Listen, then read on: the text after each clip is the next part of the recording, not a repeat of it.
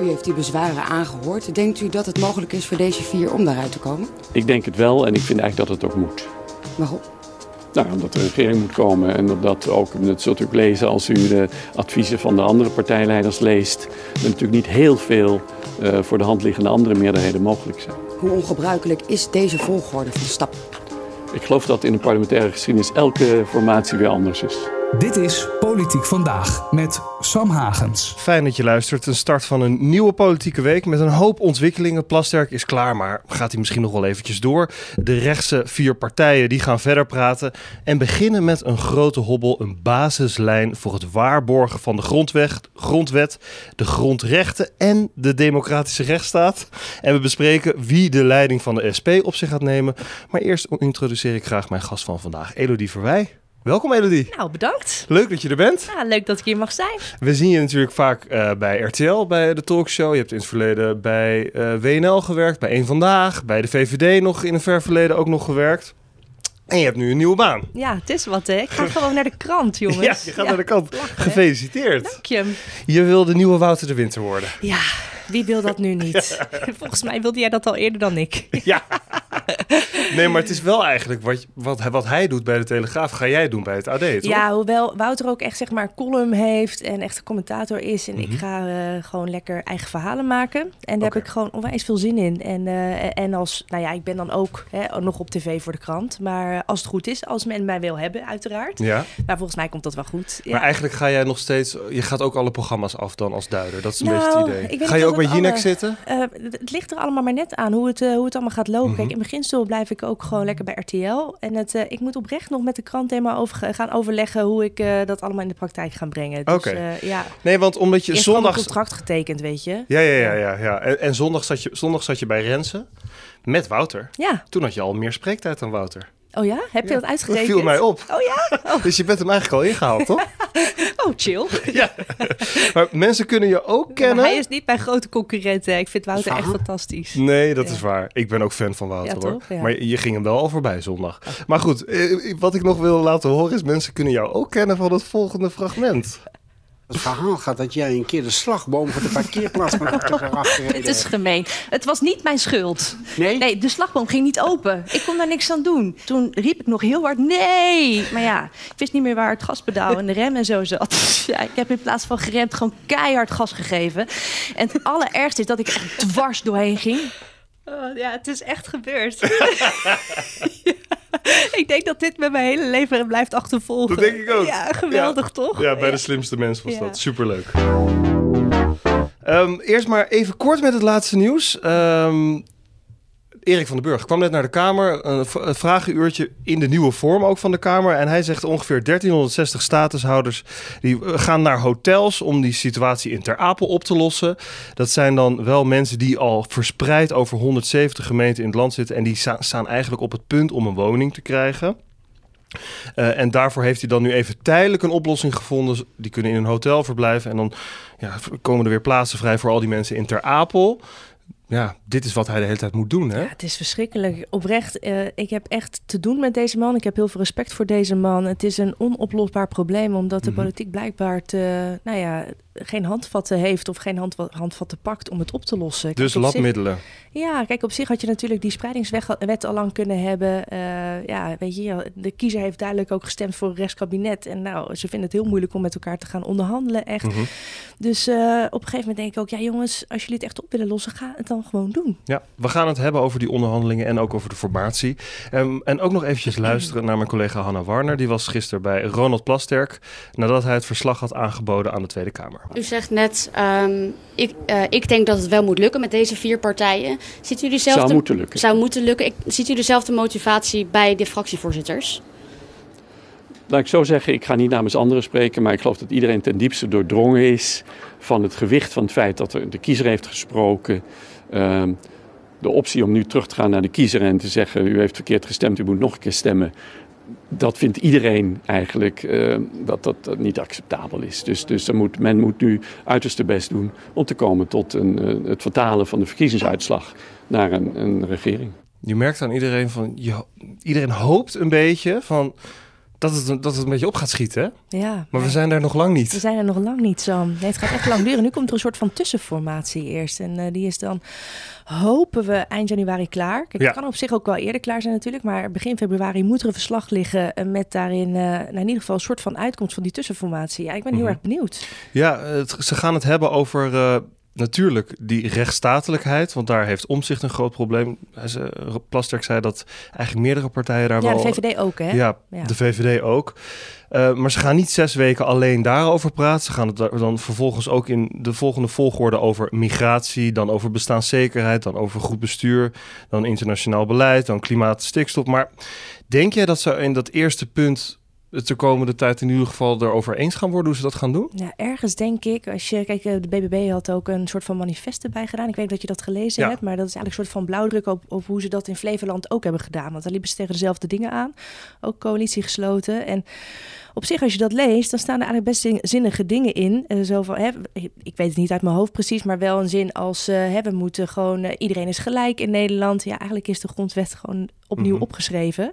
Eh, en ergens denk ik, ja, volgens mij gaan ze niet over onderhandelen. eh, maar ja, dit zou toch makkelijk geregeld moeten kunnen worden? Ja. Dat, zo moeilijk is het niet. Wat merk jij binnen die fractie van Omtzigt? Hoe leeft het op dit moment? Ja, wel een soort van. Nou, tweedeling is, eh, is overdreven. Maar Mhm. het is wel zo dat het natuurlijk heel gevoelig ligt binnen, bij, binnen de partij. Maar het gekke is, daar ligt ook een grote verantwoordelijkheid op. En, en die voelen ze ook echt. Dus, Wat Plasterk ne- net ook even benoemde. Ja, en dat weegt ook zwaar. Hè? Op de verkiezingsuitslagenavond zei Omtzigt ook... nou, hè, het land moet bestuurd worden en wij zijn beschikbaar. Nou, toen had hij waarschijnlijk nog niet helemaal goed nagedacht... over dat het best ingewikkeld ging worden. Ja. Eh, maar ik denk dat dat uiteindelijk heeft dat natuurlijk wel... De, ja, weegt dat het zwaarst. En zij zijn natuurlijk nog steeds een beetje pissig op de VVD. eh, omdat Dylan Jezelkus eh eh, eigenlijk hun plekje... in het hele formatie-positiespel heeft ingenomen... door de gedoogconstructie op te eisen. Ja.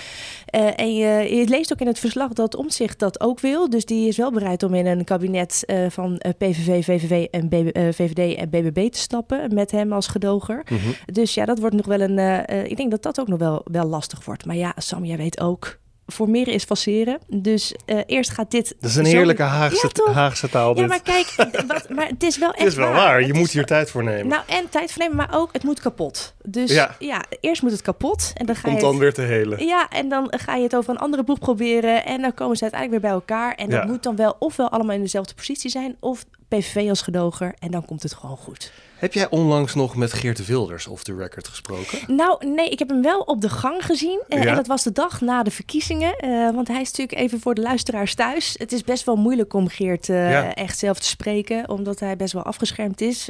vooral door beveiligers. Hè? Dus ook praktisch is het Die ingewikkeld. komt niet zomaar op die gang. Nee, daar Nee. heb je allemaal extra pasjes voor nodig. Moet je voor aanmelden, moet je je telefoon inleveren. Dus dat is echt ingewikkeld.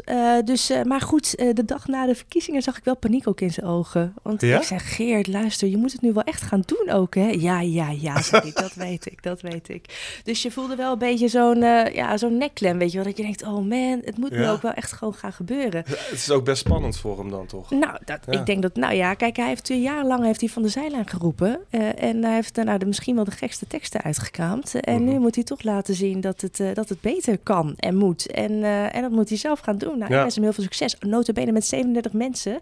Ik geloof 20 nieuwe Kamerleden. Nou, echt heel veel. Die Ja. allemaal niet kennen. Nou, het is echt, het is een ongelooflijke klus waar hij voor staat. Dus ik benijd hem niet. Ik heb hem ook de afgelopen week ook wel... Ik heb het een aantal keer geprobeerd. Ja, Van, En kan, toen? kan ik niet een keer langskomen? Kan ik niet een keer even... Want dat off the record, om dat misschien nog even kort uit... Je hebt natuurlijk best wel wat gesprekken hier binnen het Kamergebouw... met eh, lijsttrekkers of een fractievoorzitter in dit geval... of andere Kamerleden... om een beetje te achterhalen van hoe...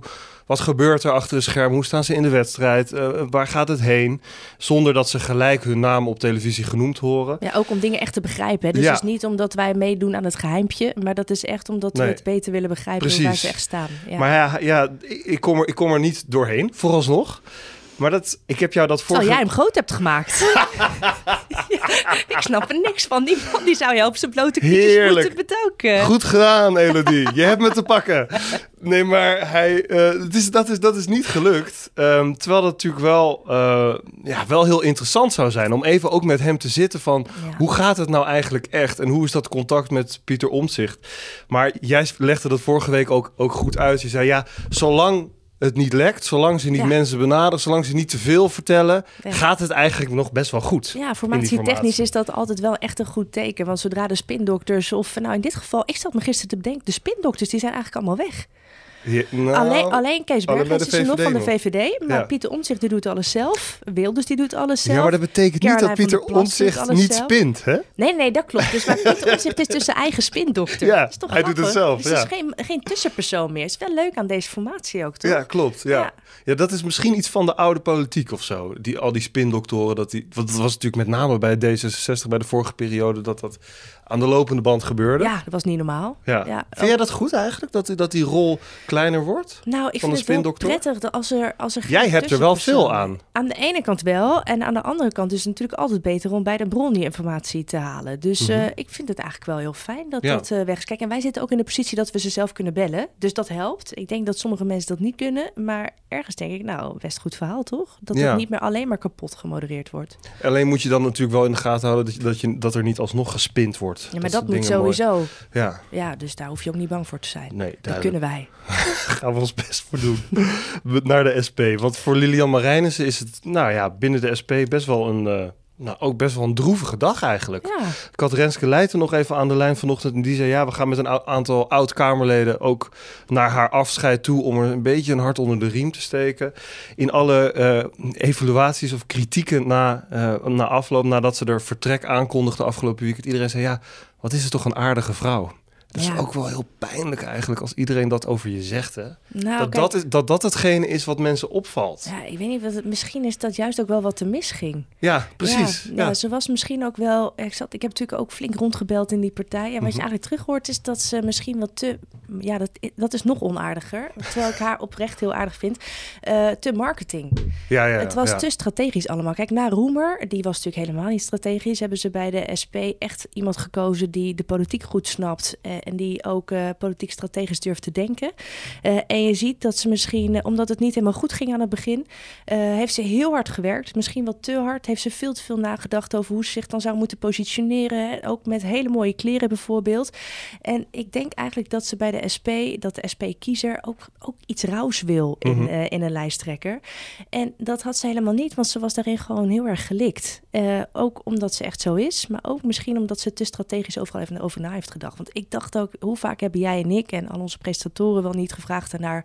je hebt al zes verkiezingen verloren Ja. en nu hè, ben je nog wel de juiste vrouw op de juiste plek. Ze had natuurlijk gewoon met haar vuist op tafel moeten slaan en moeten zeggen... ja joh, luister even, hou je mond met dit soort stomme vragen. Ik zit hier en je doet het maar met mij. Ja. Weet je, ik ga vechten voor mijn kiezer. En ik denk omdat de kiezer die strijdlust niet heeft gehoord, dat het daardoor ook gewoon niet is eh, blijven hangen. Helemaal gelijk. Eh, Renske Leijten gaat het niet doen, hè? Nee. Want, eh, want die is een beetje aan het eh, ontdeuken, zoals ze dat omschrijft. Oh, dat is Dat wel is mooi. Een beetje bijkomen van alle deuken die je bent opgelopen Ja. in de politiek. Ehm, ze zei, wat zei ze? Het was ook wel een hele grillige plek om te werken.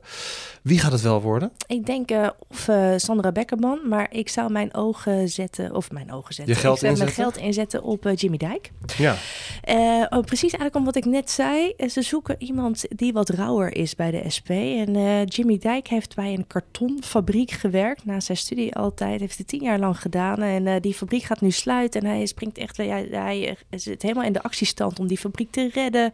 Om die medewerkers te redden. Dus je, je, eigenlijk is dat misschien weer een stukje het oude SP dat dan terug wordt gebracht. Maar let wel, dat moet dan wel in een nieuw jasje. Eh, want ze moeten ook goed na gaan denken daar over de koers van de partij. Over waar ze... Hè, ze zijn alle hoogopgeleiden eigenlijk kwijtgeraakt. Eh, nou ja, waardoor de SP misschien wel meer een slachtofferpartij is geworden. Hè? Partij die opkomt voor de slachtoffers. Ja, daar herkent hoogopgeleid Nederland zich niet meer in. Dus hij moet echt ook een flink fundament gaan leggen. En het is natuurlijk de vraag of dat hij dat wil doen. Maar volgens mij eh, gaat het tussen hem en Sandra Beckerman. woensdagochtend gaan ze om 9 uur bekendmaken wie het wordt. Nog iets grappigs. Nou, grappig. Ja, ik, hoe hoe eh, hoog is jouw energierekening eigenlijk? Zal ik het heel eerlijk zeggen? Ja? Mijn man betaalt dat altijd, dus ik weet het niet. Jeetje. Ik geef gewoon het geld uit. Ja, dat is helemaal top. Nou ja, ik, volgens Sorry, mij... maar dit is nadat, nadat je een slagboom kapot hebt Ja, gereden... wel de volgende hè? opmerking dat ik. Ja, maar ik geef het ook gewoon Ja, eerlijk toe. nee, het is wel eerlijk van je. Ja, toch? Ja. Nou ja, goed. ehm, ik Hoe denk, hoog is jouw energierekening dan? nou, daar ben ik heel eerlijk over. 300 euro. Valt reuze mee. Per zeker, maand? Ja, zeker als je het vergelijkt met Van Haga. Ja, maar nee, maar het gaat me erom dat je het wel dus gaat aannemen. Ja, voorlopig wel. Ja. Ik, eh, Tuurlijk. Ik zie geen enkele reden. Dit gaat over zijn wachtgeld trouwens. Oké, oké, ja, Eh, ja. Dit is in een, want nu begrijp je het natuurlijk niet, maar dit is in een eh, podcast van eh Poont. En eh, dus hij kreeg de vraag, ga jij dat wachtgeld gaan aannemen? Want hij heeft net een heel duur kantoor gekocht, hij heeft heel ja, veel ja. huizen, eh, hij heeft best wel veel geld. ja. Ga je dat dan doen? Ja, maar nee, maar het gaat me erom dat je het wel dus gaat aannemen. Ja, voorlopig wel. Ja. Ik, eh, zie, Tuurlijk. ik zie geen enkele reden om, eh, als de Belastingdienst mij uitkleedt, Nee. om als ik hier en daar... Mooi foutje voor de energierekening. ik, ik, voor denk, hier. ik, ik denk dat ik, ik denk dat ik, nou, ik, heb je net verteld, hè, mijn energierekening thuis is 2500 euro. Ja. Dankzij Mark Rutte, dankzij Hugo de Jonge, dankzij Rob Jetten. Ja, ja. 2500 euro om mijn huis te verwarmen. Ja. Denk ik zo de Maar waar, waar, ja, met hem hoeven we echt geen medelijden te hebben, jongens. Nee, toch? Eh, wat gaan we dan missen? Oh. Wiebren van Haga. Overigens heeft hij in november 2016 getweet... iedere vorm van wachtgeld op kosten van de belastingbetaler... is wat mij betreft misplaatst. Oh, deze gozer. En dat hij nu, Sam, dat hij nu ook, wat, hoe noemt hij nou zichzelf, een buitenparlementair Ja, kamerlid? ja, ja, laten we daar niet over gaan hebben, want dat, is, dat, is- dat, dat slaat natuurlijk nergens op. Heel goed. Nog even kijken wat er allemaal gaat gebeuren. Want vandaag is er eh, een, een groot eh, plenair debat. Eerste eigenlijk met de nieuwe Kamer over Europa. Verwacht jij daar nog spannende dingen? Nou, ik ben wel benieuwd eh, hoe Rutte, volgens mij is het met Rutte. Dus eh, Ja. en er zijn allemaal nieuwe woordvoerders. Jan Paternotte gaat Europa doen. Gijs Tuinman als eerste van de, Gijs van de BBB. Tuinman. Ja, dus het is wel echt leuk. Natuurlijk het eerste, eerste grotere debat eh, in die nieuwe Kamer. Dus ja, ik ga zeker kijken. Ik heb er wel zin in. Morgen een debat natuurlijk over de verkiezingsuitslag. Over het verslag van Plasterk. Ook wordt morgen bekend een, de uitslag van een ledenreferendum van GroenLinks Partij van de Arbeid. Over deelname aan de Europese verkiezingen. Ja, serieus. Ik weet niet wat jij daarvan vindt, maar Hè? het is natuurlijk toch wel weer bijzonder, vind ik. Even voor de luisteraars. Ze, ze hebben dus nu net hebben ze die fusie in gang gezet. Wat nu als de leden beslissen Ja. van, joh, weet je, jullie worden... Doe maar niet. Doe maar niet. Ja. Ja, dat is toch. Dan heb je dus. Ze hebben net acht zetels gewonnen, hè? Ja, dit is toch wel weer typisch P van de A. Door dan, als je echt een, gewoon iets gewonnen hebt, door meteen je eigen kop eraf te hakken. Ik vind het bijzonder. We gaan het zien. Hey, heel leuk dat je er was. Nou, dank je. Bedankt daarvoor, Elodie. Eh, en dit was hem weer eh, voor vandaag. Politiek vandaag. Vandaag was dat dus met Elodie Verwij van RTL. Morgen zijn we er weer. En dan bespreek ik met eh politiek columnist van HP De Tijd, Ton F. van Dijk, wat de laatste ontwikkelingen zijn in Den Haag. Tot dan.